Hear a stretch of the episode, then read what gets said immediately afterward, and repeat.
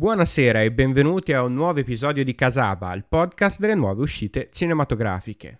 Ogni settimana presentiamo tre cose fresche fresche appena uscita o al cinema o sui servizi streaming. Io sono come sempre Edoardo Saccone, come sempre con noi il regista e amico Leo Canali. Eh, fatto una versione alternativa. In un'altra occasione sicuramente l'avresti rifatta questa presentazione.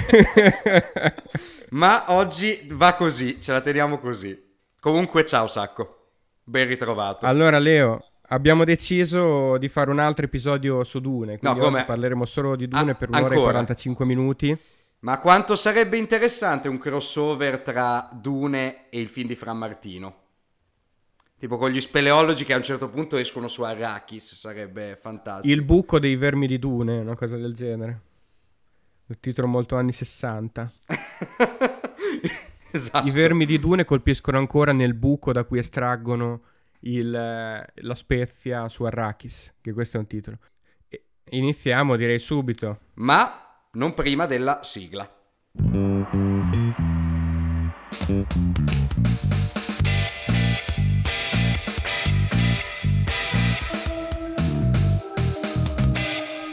E allora partiamo subito dal titolo di copertura, come l'hai definito te, o possiamo definirlo anche il titolo action al femminile sui servizi streaming, che è già il terzo o il quarto di cui parliamo. Cioè, è, è Sono- un genere a parte ormai. Sono tutti assolutamente uguali, quindi vi rimando alla recensione di Yolt e, e passiamo al buco di Frammartino. No, parliamo invece di questo Kate, che è diretto da Cedric Nicholas Troyan, è scritto da Uimar Alem, la protagonista è Mary Elizabeth Winstead e c'è anche un bel ruolo di Woody Harrelson. È, abbiamo detto, un thriller d'azione al femminile, richiama moltissimo le atmosfere alla John Wick.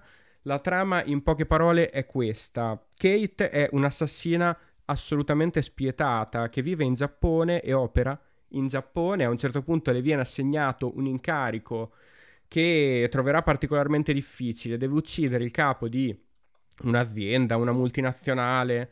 Non si sa bene di che cosa stiamo parlando inizialmente, ma nel momento in cui lo sta centrando col mirino per farlo fuori, scopre che insieme a lui c'è la piccola figlioletta. Lei è reticente, non vorrebbe ucciderlo perché non le sembra il contesto giusto, anche nel suo lavoro ci sono delle regole, probabilmente, e invece dall'alto le viene ordinato di continuare. Lei uccide l'uomo, in preda ai sensi di colpa, continua la sua vita da killer spietata fino a quando non scopre di essere stata avvelenata, niente poco di meno che con del plutonio messo nel vino. Quindi un po' una cosa, questo è un grande richiamo hitchcockiano, direi da Notorious, no? Il plutonio. eh. Lei viene avvelenata con questo plutonio nel vino, giusto per stare sicuri. Infatti, eh, in, poche, in poche ore la, la sua condizione psicofisica inizia a degenerare e continuerà a degenerare per tutto il film. In questo disfacimento fisico, e cambia colore, a un certo punto pare viola, no? Perché, eh, insomma, è radioattiva è, è fortemente radioattiva. In poche parole, ha solo 24 ore di tempo per scoprire chi è stato ad avvelenarla, chi sarà mai, proviamo ad indovinare, per vendicarsi e insomma per concludere in bellezza la sua carriera e la sua vita da assassina cattivissima. Questo è il film, il suo capo è Woody Harrelson che interpreta un ruolo molto alla Woody Harrelson in realtà, il, il personaggio un po' paterno, un po' giocoso, un po' Di la verità, lo stai dicendo solo perché è pelato. Il classico ruolo di Woody Harrelson è il ruolo da pelato, di la verità. Allora, di, di sicuro è un ruolo da pelato, infatti nel film è pelato, non si mette uno di quei parrucchini bellissimi di cui parlavamo nell'episodio precedente.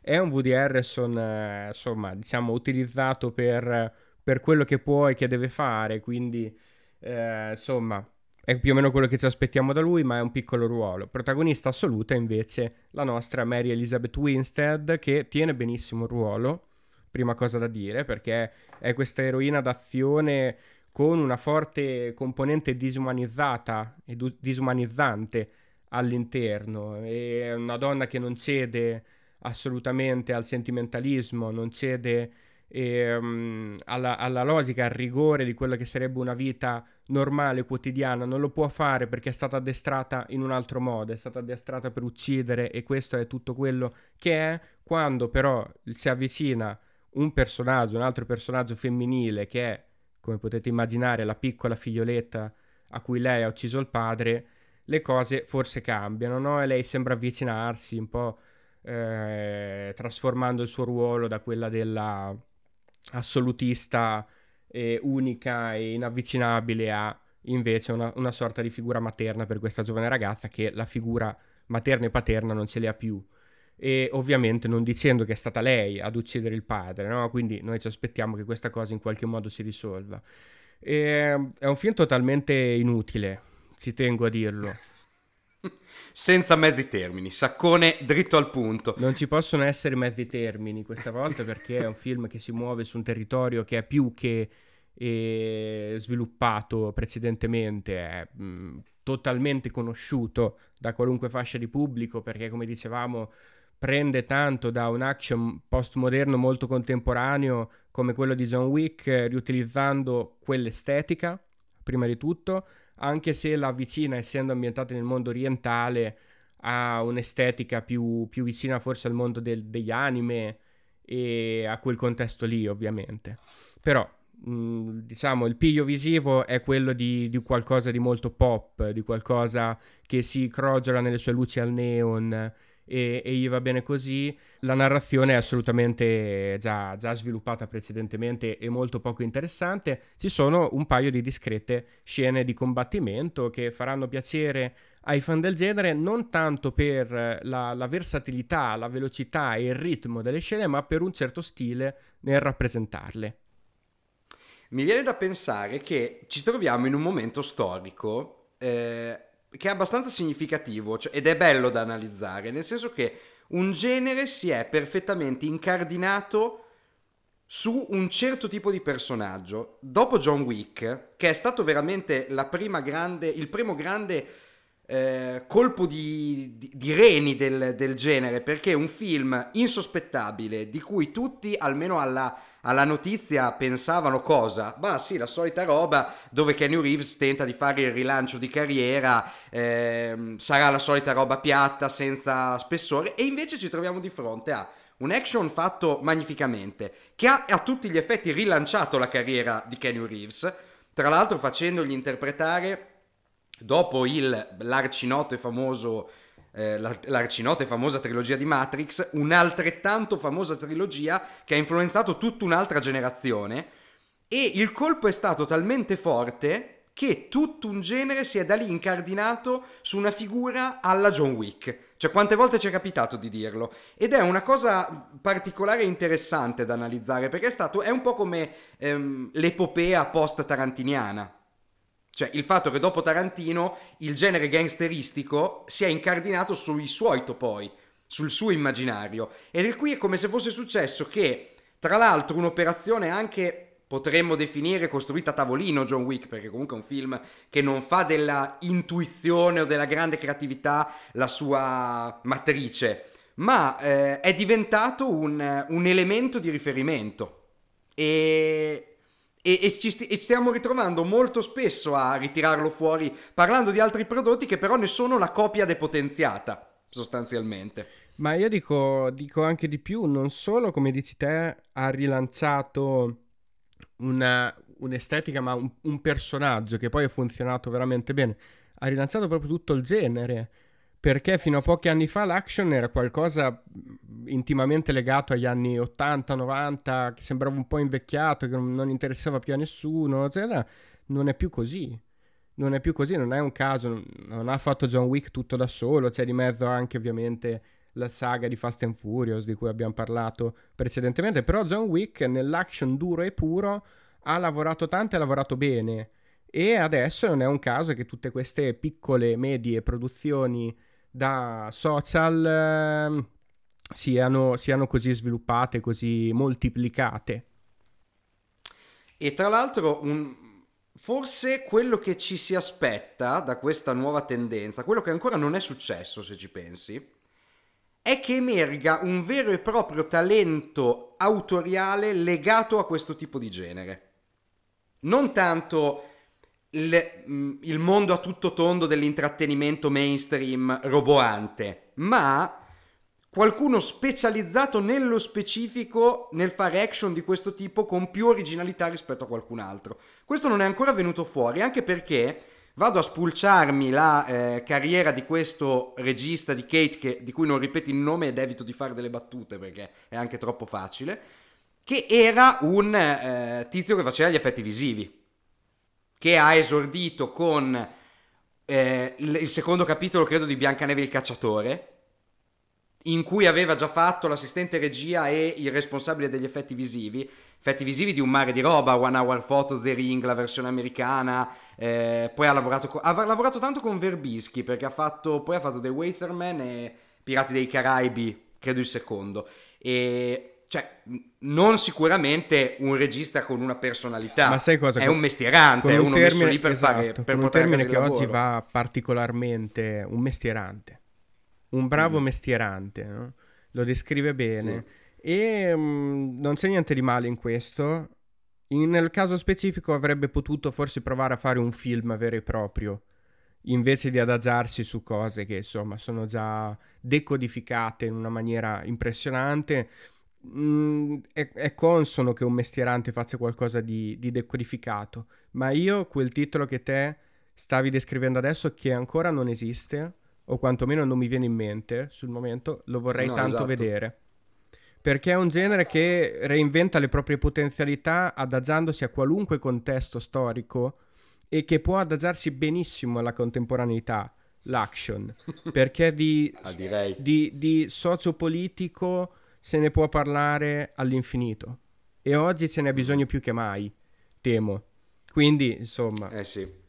Ma guarda, non è tanto un titolo, è proprio un autore, qualcuno che un po' si prenda, si prenda sulle spalle la responsabilità del genere.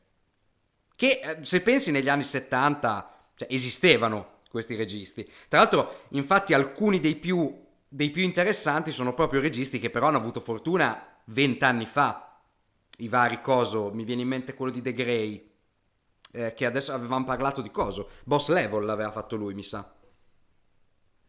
Carnan è lui, Joe Carnan. Eh, però vent'anni fa faceva cinema, insomma, è, un è, un po', questo. Un giovane autore, quello ci mancherebbe. Ho avuto l'impressione guardando Free Fire, che ricorderai bene, mm-hmm. che avesse certo, quella potenzialità, era proprio Ben Whitley. Che poi sì. però ha preferito fare progetti diversi, un po' sempre insomma, catturato da, da, queste major o, da, o dai servizi streaming con il remake sì. di Rebecca, eccetera. Si è allontanato, ma con l'action eh, Whitley aveva lavorato veramente bene in quel film. Il secondo film della settimana ce lo descrive Leo, l'abbiamo visto alla mostra del cinema di Venezia, si chiama Il buco ed è diretto da un eh, importante, molto importante regista italiano che si chiama Michelangelo Frammartino. Di che cosa parla Il Buco? Vi ricordiamo, tra l'altro, è nelle sale italiane, eh? Questo è già mm, nelle sale è italiane. È uscito proprio ieri. È uscito proprio ieri come un sacco di altri film. Infatti ci siamo trovati un po' in difficoltà a scegliere la tripletta da raccontare in questa puntata perché visto che escono tutti di giovedì, eh, era impossibile vederne più di uno. Avremmo dovuto fare la scelta di vedere due film diversi eh, di grande uscita. Invece abbiamo preferito concentrarci su Nanni Moretti. Venezia ci ha salvato, però, perché ci dà Venezia ci ha un po' salvato perché di parlarne di uno es- di questi film che esatto. abbiamo già visto. E cosa che ricapiterà eh, nelle prossime puntate, cioè molto spesso riparleremo di titoli di cui abbiamo parlato a Venezia, ma diciamo che lo spazio della puntata canonica è come se fosse uno spazio dedicato e in questo caso meritatissimo. Perché? Perché Fra Martino ritorna alla regia dieci anni dopo le quattro volte, che era stato un documentario che aveva fatto tantissimo parlare di sé, è un documentario molto molto bello, e ritorna un po' sulle sue tematiche cardine, eh, il La Calabria, pastorale, i pastori che muoiono. E, e questo cinema al confine tra il documentario e la fiction. In questo caso il lato fiction di questa distinzione è a tutti gli effetti eh, più ampio rispetto al film precedente di, Fiam- di Frammartino, perché se uno lo volesse prendere si tratta di un film in costume. Perché la storia è la storia vera di un gruppo di speleologi che si è calato all'interno della, di una grotta in, in Calabria e tra l'altro scoprendo una delle cavità più eh, lunghe di, d'Europa, mi pare. Sì, all'epoca era la terza cavità più lunga d'Europa, oltre 600 metri. Esatto, e eh, questa cosa avviene nel 1961, cioè in, pre- in pieno periodo di boom con eh, un rilancio quasi eroico delle grandi imprese italiane, come suggerisce un materiale d'archivio splendido che, con cui si apre il film, che è un materiale d'archivio di una salita del grattacielo Pirelli, che viene descritto come appunto questa grande opera ingegneristica tutta italiana e che fa da contraltare alla discesa negli inferi, negli inferi, tra molte virgolette, degli speleologi, in un rimba- rimbal- ribaltarsi tra altezza e profondità. Ma qual è la grande differenza? Che laddove la propaganda televisiva cinegiornalistica dell'epoca descriveva la grande impresa eroica della costruzione del grattacielo Pirelli, diciamo che questa discesa nel buco ha qualcosa di profondamente umano, altro che eroico. Tant'è vero che il buco è soltanto un buco. A un certo punto finisce ed è più il grande fascino della curiosità che la grande impresa umana. Perché Fra Martino spezza il film in due narrazioni che corrono parallele. Da un lato la vita pastorale che si muove nella radura attorno al crepaccio e la discesa degli speleologi nel buco. Da un lato le riprese di vita pastorale sono questi quadri fissi estremamente poetici e molto forma- formalisti, cioè è, è un, Fra Martino è un regista che cura tanto l'aspetto visivo dei propri film. E dall'altro lato invece la discesa nella grotta è raccontata con queste riprese molto poetiche e suggestive che lasciano l'illuminazione della grotta soltanto alle torce degli speleologi. Tu hai queste enormi zone d'ombra da cui emerge attraverso la luce posizionata sul casco degli speleologi fo- la forma della grotta, a ricreare quasi una, uno sfondamento dello schermo, perché ti sembra che sia una ripresa 3D senza che lo sia e questa grotta si forma dal buio e garantisco è un'esperienza cinematografica difficilmente comunicabile, cioè è qualcosa che dovete vivere per, per capire che, di che cosa vi, sto, cosa vi sto dicendo. Io torno a fare il parallelismo che più mi ha suggestionato durante la visione e di cui avevo parlato anche nelle nostre dirette veneziane. I, tutto il film mi sembra un'enorme favola e mi sembrava di sfogliare un libro di favole disegnato da un disegnatore con una grande perizia grafica, con un segno grafico molto incisivo. Ma quello è quello che mi ha riportato il film di Fra Martino. Tra l'altro, questa eh, dichiarazione di intenti grafica, il film è estremamente grafico in realtà, viene mh, denunciata in maniera plateale alla fine del film, in una, in una inquadratura specifica.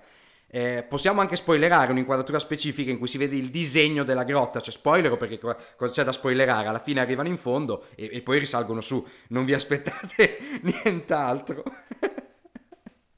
cioè, n- non è possibile, ve lo possiamo solo raccontare. E alla fine del, del film si vede uno speleologo che ridisegna la grotta. Ed è un po' restituire appunto questa natura grafica del, del film. Ma mi piace questa interpretazione sul favolistico, perché mi pare che il buco abbia veramente una componente importante di meraviglia al suo interno. Si vede che è un progetto che Fra Martino ha voluto, non è un caso che sia tornato alla regia del lungo dopo dieci anni circa, e si vede che è in un territorio che lui ama particolarmente, a cui è particolarmente legato, come ha dichiarato molto molto chiaramente quando ha ritirato il Gran Premio speciale per, per il film a Venezia dicendo la Calabria è la regione più, più bella, più importante d'Italia. Si vede anche che mh, mm, lui ha questo legame con quel mondo, che è un mondo che al cinema è stato rappresentato molto, soprattutto negli ultimi anni, il mondo pastorale, il mondo arcaico, il mondo lontano, soprattutto è stato rappresentato con l'arma del documentario.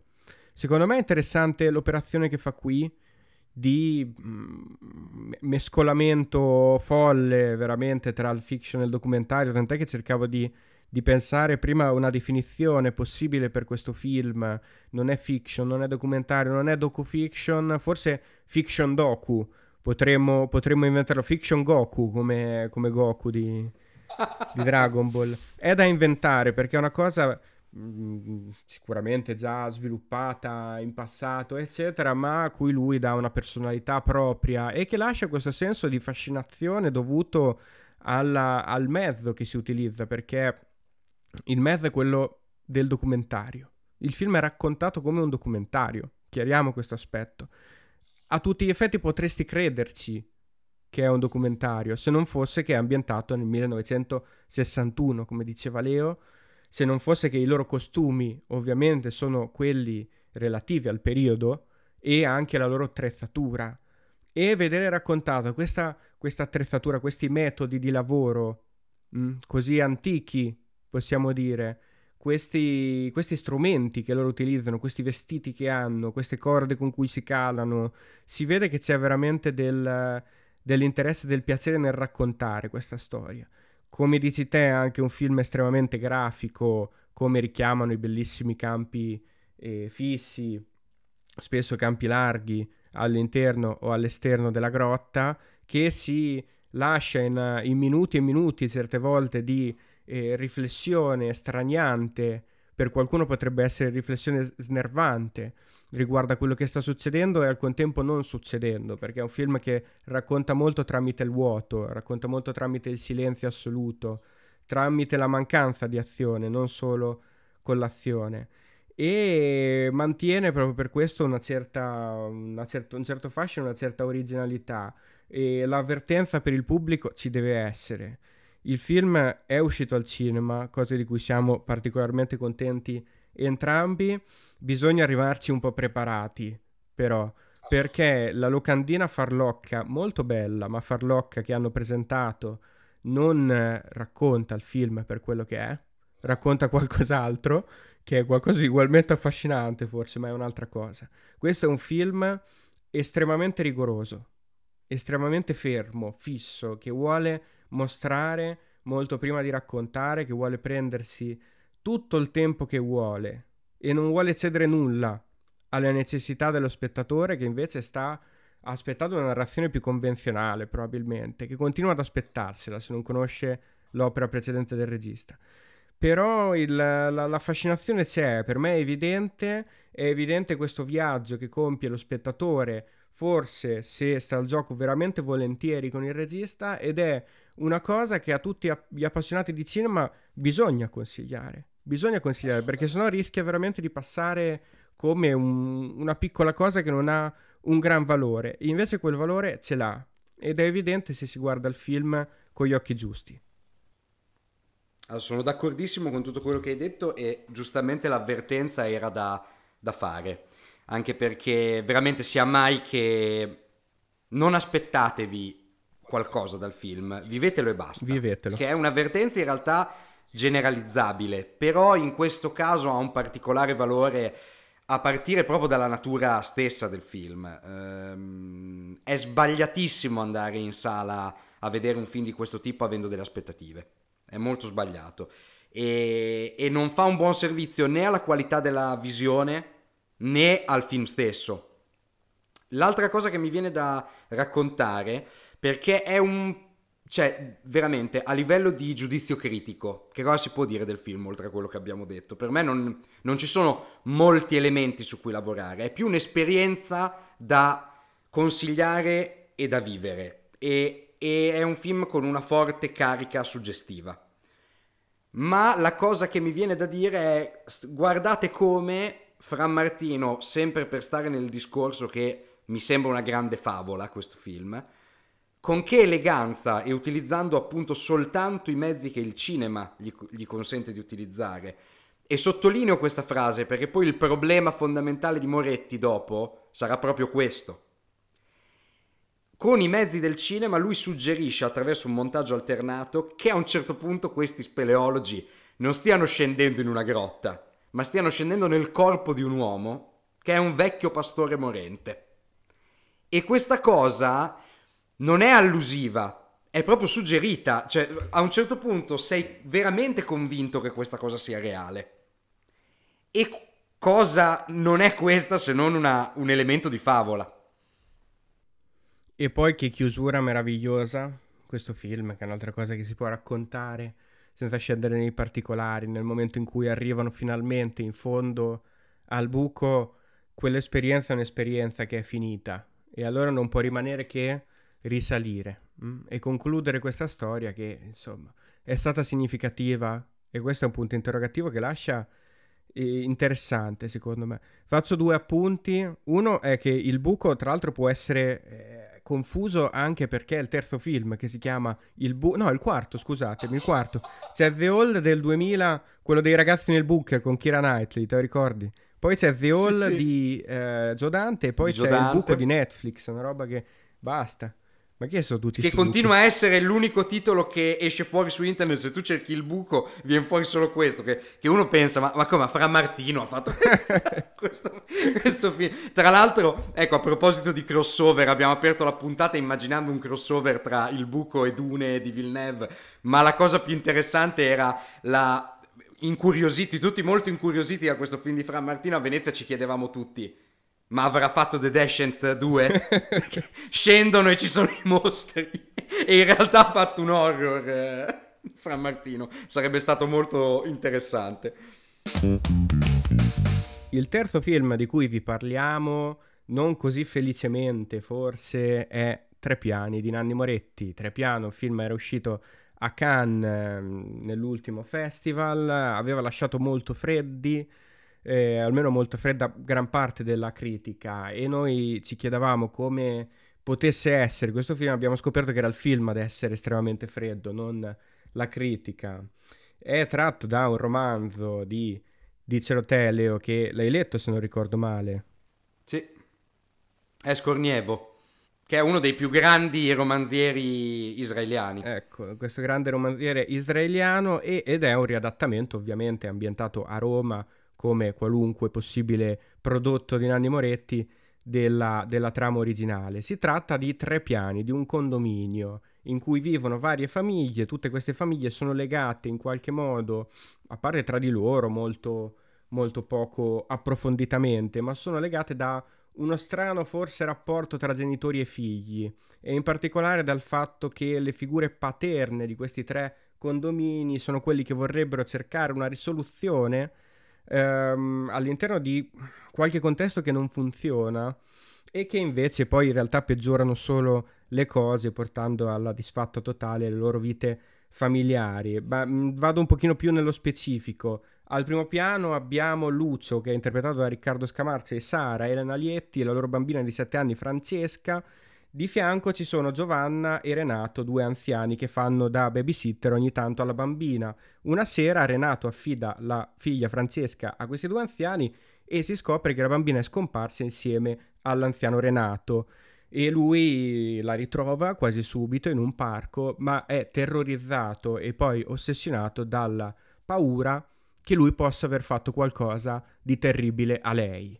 Questa è la trama del primo piano. Al secondo piano invece che abbiamo, abbiamo Monica che è Alba Rockwacker, immancabile, è alle prese con la sua prima maternità. Il marito Giorgio, interpretato da Dirano Giannini, è un ingegnere, sta via la maggior parte dell'anno. A un certo punto lei eh, si rende conto, dopo aver fatto appunto questa prima bambina, di combattere questa guerra prima, di, di, cui prima non si rendeva conto forse con la solitudine, soprattutto si spaventa per il fatto che la madre è ricoverata in clinica per problemi mentali e lei teme che possa avere gli stessi problemi aggravati proprio dalla solitudine. Al terzo piano, infine, abbiamo una coppia di giudici interpretati da Margherita Bui e da Nanni Moretti stesso. In realtà è un clone di Nanni Moretti, non è il vero Nanni Moretti. Non l'hanno programmato benissimo. Ha qualche problema di dizione e soprattutto qualche problema ancora nel movimento. Eh. Però, insomma, questo Vittorio, interpretato da Nanni, abitano insieme al figlio di 20 anni. Una sera lui, ubriaco al volante, causa un incidente gravissimo. Un incidente che causa la morte di una donna. Mm. Vittorio. Ed è la prima scena del film. Che è l'introduzione questa. che collega un po' tutte e tre le storie. Vittorio, il Nanni Moretti, è, è assolutamente risoluto, non vuole aiutare e non vuole perdonare ovviamente il figlio.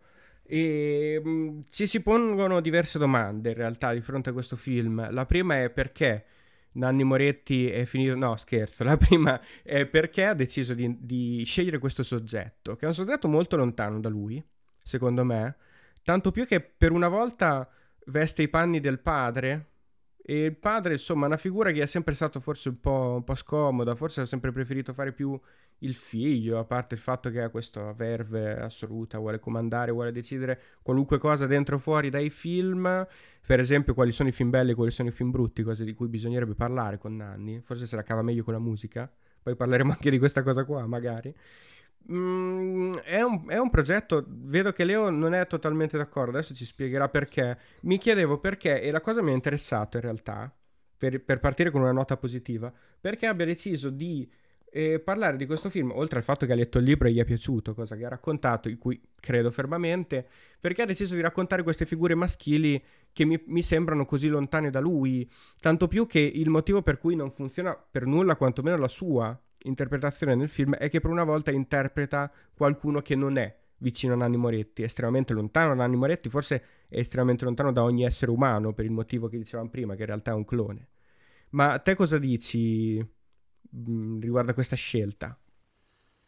Allora, innanzitutto mi, mi preparo, mi scrocchio le dita perché qua c'è è veramente complicato secondo me parlare di tre piani di Moretti perché guarda io mi aspettavo non mi aspettavo niente e il progetto in realtà mi interessava molto e lo trovavo, contrariamente a quanto hai detto, una scelta quasi dovuta. Cioè, anzi, visto che io non ero rimasto convintissimo, non, io non sono più convinto dei film di Nanni Moretti dalla stanza del figlio in poi, questo partiamo per partito preso, e non li trovo così interessanti. Compreso la stanza del casi, figlio? Compresa la stanza del figlio. E quindi l'idea che un autore che è sempre stato appunto un po' affetto da gigantismo egoico come lui e che però ha saputo declinarlo in delle maniere fantastiche, iconiche, eh, totalizzanti, in vecchiaia, anche per evitare un po' di effetto senilità, si appoggi a una grande opera di uno scrittore molto famoso e molto bravo per fare un nuovo film a me sembrava una cosa molto fresca. Dicevo, cavolo, forse ha ragionato proprio qui, piuttosto che mettermi a raccontare delle cose mie, proviamo a trovare del mio nel territorio di un altro artista. E questo per me, buono, buona partenza. Detto questo, arrivano le recensioni di Cannes, non piace a nessuno, vedi le prime immagini e già qualcosa inizia a scricchiolare perché sembra tutto molto anaffettivo, molto poco empatico, tutto freddo e insomma non mi aspettavo niente. In realtà, per questo dico è difficile parlarne, perché mi sono sforzato di mettermi il più possibile nella testa di chi ha fatto questo film e sono convinto che delle cose buone ci stiano. Ma eh, è tutto terribilmente confuso e io partirei da questo punto l'adattamento del libro. Allora, visto che io avendo anche letto il libro di Nievo posso fare questo bilanciamento, evitando quella posizione scomoda di era meglio il libro, cioè che non ha nessun senso partire da questo presupposto, che tipo di adattamento fa Moretti? Allora, innanzitutto è un adattamento abbastanza libero dal materiale di Nievo, cioè lui prende l'ossatura delle storie, ma fa ad esempio già una mossa che trovo estremamente interessante, le mescola. Nel romanzo di Nievo, naturalmente, le tre storie erano tre storie, tre racconti, che, dove i personaggi naturalmente si intrecciavano nelle vite di condominio, ma non era la parte integrante della, del, de, della, struttura del libro, mentre invece proprio la parte fondamentale della struttura del film è che queste storie sono alternate, sono incrociate. Tra l'altro il montaggio delle tre linee narrative per me è una delle cose più, convin- più convincenti del film, perché è veramente molto incalzante, laddove spezzare radicalmente le tre storie sarebbe stato molto più pesante da, da, da sopportare al cinema. Ma che cos'è che si perde? Perché qui c'è la croce e la delizia. Per me la, co- la prima cosa che si perde fondamentale nell'intrecciare queste storie è che i moventi dei personaggi sono molto poco chiari se non hai letto il libro. Cioè, succedono delle cose che sono le cose fondamentali delle storie, oppure delle, semplicemente delle scene molto forti che chiariscono tanto il carattere di questi personaggi, che nel film di Moretti, proprio perché non sono preparate precedentemente dal modo in cui Moretti sceglie di raccontare quelle storie, sembrano delle cose dovute, sembrano dei rimandi dovuti al romanzo. Il problema è che, ad esempio, quando si parla, e facciamo proprio un esempio, dell'amplesso vocale tra il personaggio della Rohrwacher e un altro personaggio della storia, è una scena molto forte. Peccato che non sia stata minimamente preparata dalla regia dei personaggi e da come i personaggi si relazionano tra di loro. È una scena che arriva completamente a caso, esattamente come la scena dove Riccardo Scamarcio ha un flirt con un'altra inquilina del palazzo. Questa scena arriva e semplicemente succede, non è stata minimamente preparata. Tu non hai pensato minimamente mai che Scamarcio desiderasse avere un flirt con questa persona. Tanto più e che questo sono è un errore di regia notevole. nello svolgimento della narrazione, molto eh, importanti. Questo è un errore di regia notevole perché è proprio come se fossero delle chiose di rimando al romanzo. Io credo che a uno spettatore che non ha il ricordo del libro in testa, sia molto difficile comprendere il perché questi personaggi agiscono così. Morale della favola, e qui passo la palla a te, quello che manca per me totalmente nel film è lo scavo psicologico fondamentale che c'era nel libro di Escornievo e che a livello cinematografico potrebbe essere restituito. Non c'è nessun problema. Peccato che sembra che a Moretti proprio non interessi scavare dentro a questi personaggi. E a me manca proprio la profondità, il comprendere il perché questi personaggi agiscono così. Ed è, un lib- ed è un film da cui questa componente è difficilmente alienabile. Perché è un film che si basa soltanto su questo. Ma sai, io non posso ovviamente parlare da lettore del libro. Parlo di un'altra cosa che secondo me ha funzionato molto poco nel film, che è eh, la messa in scena ma non solo la messa in scena, in realtà qualunque ehm, componente del film è legata alla regia. Per esempio, la recitazione. Per esempio, eh, la fotografia. Per esempio, pure la scrittura. In realtà, ci sono tanti aspetti nel film che veramente rischiano di scricchiolare. E questo è dovuto a diversi motivi, secondo me uno, come dici te, è la mancanza di scavo psicologico nei personaggi, che poi dovrebbe essere veramente la motivazione per, per realizzare questo film. Si intende che i personaggi sono al centro, non sono le loro vicende, sono le loro pulsioni, il loro modo di reagire ai traumi, il loro modo di reagire agli eventi, il loro modo di cercare di prendere in mano una situazione che è imprendibile in quel modo, ma loro continuano comunque a farlo. E questi elementi nel film ci sono, ma è come se se fossero dei fantasmi di eventi reali. È come se dovessero per forza di cose svilupparsi e questo è un aspetto. Non solo, non solo, e tutto quello che stai dicendo è una scelta profondamente voluta e si capisce nel film che è una scelta voluta. Peccato che, almeno a mio parere, sia una scelta sbagliatissima. Cioè il fatto di annullare, come Moretti ha avuto la tendenza di fare in tutti gli ultimi film, annullare così tanto le situazioni, annullarle di vita quasi, annullarle di emozioni, non aiuta con una base di questo tipo, perché è come se cercasse in tutti i modi eh, vedi, è per quello che è difficile parlarne, perché palesemente è una scelta su cui bisogna interrogarsi. Ma a me sembra una scelta completamente sbagliata per il materiale di cui stai parlando. Ma come puoi prendere una storia del genere dove al centro ci sono le passioni che muovono le persone e annullare le passioni? Cioè, è ovvio che è affascinante, è quasi affascinante a È molto affascinante. Ma... È molto affascinante. Non è, non è, un caso che si sia avvicinato a un certo cinema europeo. Lo fai te, non me lo faccio io. Sì, si è annechizzato. Si è annechizzato. Si è annechizzato an- dopo, dopo, che mia madre era il remake di Amour, questo è il remake di, boh, si è dei film di anni. È vero. È vero che è una scelta voluta, è dichiarato, lui lo dichiara apertamente, dice io ho voluto, un film, ho voluto fare un film da cui togliere quasi tutto. Ho tolto la recitazione, che è incredibilmente fredda, ho tolto una, una possibile vicinanza da parte dello spettatore, No? Ho tolto addirittura la, la, regia in buona parte, che infatti è, è, molto poco presente la regia.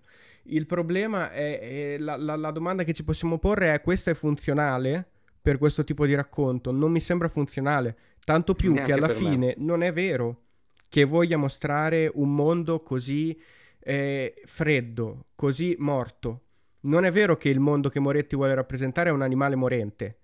Lo vuol far sembrare quantomeno. Poi nella fine, nel finale... Posso dire cose... una cosa cattiva?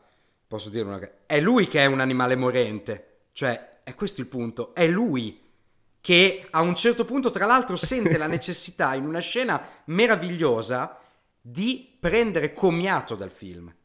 Fa una scena, una, l'ultima scena dove compare Nanni Moretti nel film è meravigliosa. Mm-mm. Perché è proprio un saluto. Ciao. Ci siamo, ci, ci siamo visti, come dicono a Roma. Eh sì. Cioè, è, è, quella è una scena fantastica, ma è lui che è l'animale morente. Non riuscirà a convincerci che tutto il resto è deceduto. Perché sembrano dei cadaveri i personaggi distrutti. Cioè, anche questa è una cosa che mi ha disturbato profondamente. La fotografia è inguardabile. E anche questo è una scelta, è evidente che sia una scelta. Ma come fai? Cioè, è. Non so, qua si scade, si scade molto adesso nel, nell'aneddotico, però davvero è... Ma sì, ha voluto togliere, ha voluto togliere molto, quasi, quasi avesse voluto togliere pure il cinema da questo film. E l'altra cosa che ha voluto togliere, e questo è veramente clamorosa, è la, la dimostrazione che non si voleva inserire in una comfort zone, di nuovo, è l'ironia. Ma completamente assente. L'ironia sì. è assente dal primo all'ultimo minuto ed è la prima volta che Moretti lavora in questo modo. Perché prima hai citato La stanza del figlio, che è un film che si può paragonare per certi motivi. Nella stanza del figlio lui manteneva una vicinanza allo spettatore che l'aveva già contestualizzata attraverso i film precedenti e Moretti, attore, era assolutamente riconoscibile, tanto più che la prima parte del film in realtà si muoveva su un tono mm, molto simile a, ad altre cose che aveva fatto precedentemente. Qui invece ha voluto completamente modificare il, la, il tono e, e la tipologia del cinema che stava facendo fino adesso per tutta la sua vita e cercare qualcosa di molto diverso perché Mm, riteneva che fosse il modo giusto di parlare di queste tematiche, ma è, mm, è stantio, è goffo, è freddo senza che quella freddezza diventi eh, una componente concettuale interessante.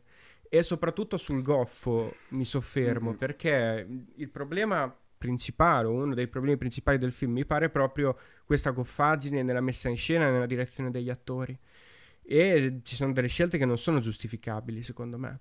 Ti no. dico, oggi ti avevo promesso che ti avrei raccontato la mia scena preferita del film, sì. te la racconto subito.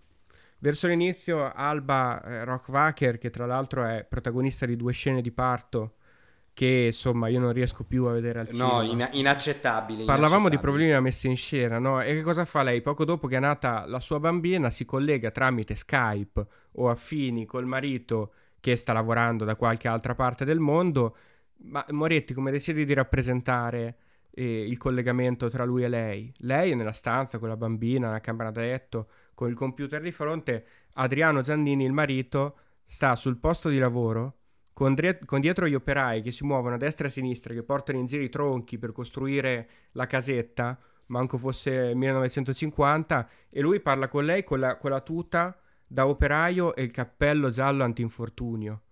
Ma che scelta! Ma come fai a pensare di poter raccontare un film ancora attraverso questo? Ho capito che, che, il cinema si racconta con le immagini, ma le immagini non possono essere così eh, naive, così ingenue. Mm-mm, Lo spettatore sì. è molto più abituato di, di Moretti, evidentemente, a vedere il cinema, è, è più avanti di queste cose qui.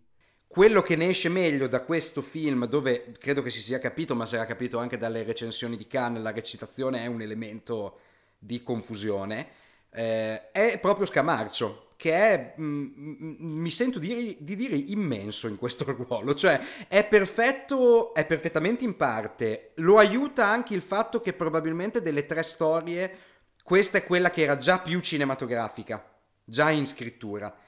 E dove quell'elemento psicologico che fatica ad emergere nelle altre storie che sono estremamente verbalizzate emerge più facilmente perché si ha a che fare con il corpo, con il sospetto di qualcosa legato al corpo e quindi già un elemento più cinematografico sicuramente, questo aiuta la resa mm, in, in audiovisivo della sua storia in particolare. Ma è anche più centrale Ma, rispetto appunto- alle altre, la storia in realtà occupa più, più tempo e Scamarcio forse tra quelli, tra, tra tutti gli attori del cast abbandonati è quello che da solo se la cava meglio, è quello che Sì, riesce, esatto. riesce a remare e ritornare sulla barca.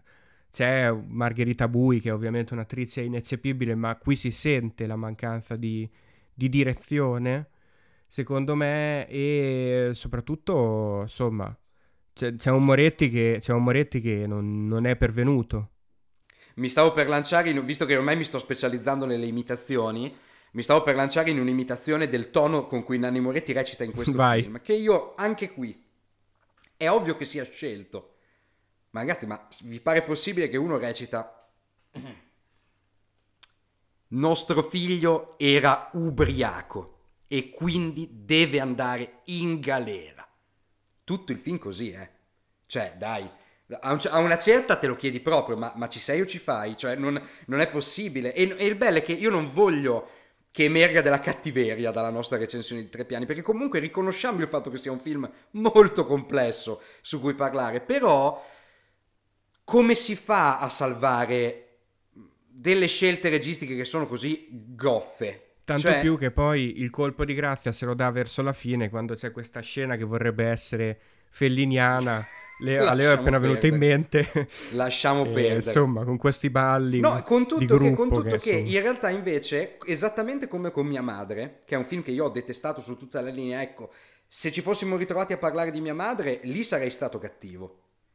Questo mi sento che comunque qualcosa di buono c'è dentro. Ci sono delle scene, c'è una scena ad esempio, la scena del saggio di Danza dove c'è un'inquadratura su Scamarcio che guarda la figlia ballare ed è impressionante, è, è di una poesia, di una emotività ed è lì infatti che c'è. Mentre ad esempio ci sono un sacco di scene, al contrario, di scambi di sguardi in questo film che sono frettolosissime e non capisci perché, perché guarda che questi silenzi, due persone che si guardano e si dicono tutto soltanto con uno sguardo, ma però peccato che durino uno, uno, uno, fine scena. Che, che non capisci anche qui perché tutta questa fretta. Perché non, perché non mi dai il peso di un'emozione? Non me la lasci un attimo scendere addosso e poi passiamo al pro- alla prossima. E dicevo, c'è questa scena finale surreale, molto morettiana, che è inserita in una maniera veramente... mm, No, cioè, davvero. A proposito di chiose dovute, qui fa una chiosa a se stesso. Ci mettiamo la scenetta dove tutti ballano, va bene. E tra l'altro rovina, io mi ero appuntato, finale orrendo, e poi è arrivata la scena finale vera, che è bellissima. Esattamente come in mia madre, che l'unica cosa che salvavo era Bel l'inquadratura finale di Margherita Bui, che era meravigliosa. Con quella frase splendida, a che cosa stai pensando a domani? Dopo la morte da me, comunque pensi al futuro, era bellissima. Qui c'è un finale identico, perché è identico il finale, anche il senso del finale è identico. Superi il lutto per la morte guardando il figlio che ha messo al mondo un'altra vita. È, è potente. E c'è un campo contro campo mh, veramente pieno di cinema, secondo me. Però eh, il problema è che ci arrivi con due ore anche qui, qua giustificate dalla materia, ma comunque un po'... Un, po' che vanno per le lunghe. tanti minuti e poco cinema. Tra l'altro, Mm, rigore è la parola chiave di poco- questo episodio. esatto. Perché il rigore di Fra Martino funzionale alla sua narrazione e il rigore di Moretti che si autoimpone molto meno funzionale alla materia Sì, trattata. che autodistrugge il suo film, secondo me. E poi, e, e poi anche, mh, ah, insomma, noi ci stiamo spaccando la testa per una cosa che in fondo non ci è piaciuta del tutto. Cioè, e quindi è proprio un po' come a dire, sì certo, le idee c'erano, peccato che la messa in forma è sbagliata. Peccato che la messa in forma non è coinvolgente, peccato che la messa in forma è confusa. E davvero non si deve mai fare l'errore di confondere la confusione con la profondità. Abbiamo fatto un giro come al solito nei nostri profili preferiti di Letterbox, il social dei film dove si parla costantemente delle nuove uscite e non solo. Per quanto riguarda Kate, il commento che mi è piaciuto di più lo interpreto perché ci sono delle indicazioni per interpretarlo. Lo leggo. Will da 3 stelle al film. Oh Mary Elizabeth Winstead, You, if you made me dead to die by your side, well, the pleasure, the privilege is mine. Questa era l'interpretazione Fantastico. fedele alle direttive che ho ricevuto nel commento di Letterbox. Fantastico. Ma per il buco, invece, che si saranno sprecati. Pe- Per il buco io non ho trovato niente perché ho, co- come dicevo, ho aperto i commenti di Letterbox mentre registravamo già la puntata. Allora te lo ho dico trovato una io cosa uno. per Moretti. Te lo dico io uno del Sì. buco. Onestamente, ogni tanto mi sembra Satantango che sia un thriller. A Omane 333. Un bel thriller Satantango in confronto a questo film. Bellissima questa. e l'immagine è splendida. Ecco, ecco, vedi, proponiamo Belatar come grande regista di action. Giovane, fr- frizzante. Non arriva E- manco al 7 probabilmente. E allora, io ho visto invece eh, questo commento di Pepa a tre piani, tre stelle. Eh, un po' sgrammaticato, ma mi è piaciuto per questo. Il commento è: Visto con pioppina martoriante, tre stelle di simpatia per la mamma pazza, amo io come te. Eh? è confuso come il film di Moretti, vedi? Dopo me lo riascolto. Va bene. Beh, giustamente Gabriele dice con due stelle qualcuno ha rubato un film a, a Michelle Haneke. Sì, che Gabriele, tra l'altro, è. Gnola di Bad Taste. Eh sì, Ciao, Bad Vignola, Taste. esatto. E poi un altro commento interessante, Sara, che da due stelle dice Stavo giusto iniziando a warm up to Italy. Come lo traduciamo questo warm up? Eh, Perché ha un doppio significato, no? È avvicinarmi all'Italia, però, Scaldarmi. però sarebbe anche riscaldarmi Eh, per l'Italia, esatto. no? E invece morte cerebrale. Passiamo per concludere al mio momento preferito, lo sapete, sono le news. Non abbiamo delle gran news, ma abbiamo delle gran news stupide questa settimana, come tutte le settimane, partendo dalla mia preferita. Il regista di No Time to Die, che ricordiamo essere Kerry eh, Fukushima, Fuku- Fukunaga. Fukunaga. Vabbè, quasi. Fukushima. Fukushima, quella della della centrale nucleare, no? Quello lì, ah, non è lui. che è una bomba atomica. Non è una bomba atomica questo regista, è una bomba. questo Kerry Fukunaga, meglio? 50-50. Dice, il James Bond di Sean Connery era uno stupratore.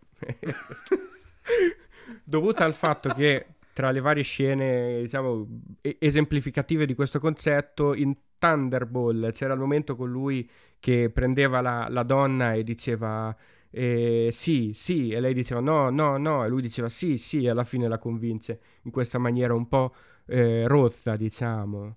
E Hit Nightmare venerdì 13 Vance lancia una collezione di scarpe ispirata ai film horror. perché, perché ho scelto questa notizia da leggere?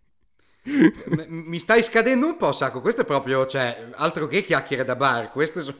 Senti questo Cioè, allora. questo, questo è, questo è tu che scrolli e becchi qualunque cosa da inserire Questo è ancora meglio, puntata. Mi- questo è ancora meglio. I fan chiedono a Gerald Butler e e Ryan Reynolds di fare un buddy movie insieme, eh? E Gerald Butler risponde dicendo non ho mai visto un film di Ryan Reynolds, non so chi è.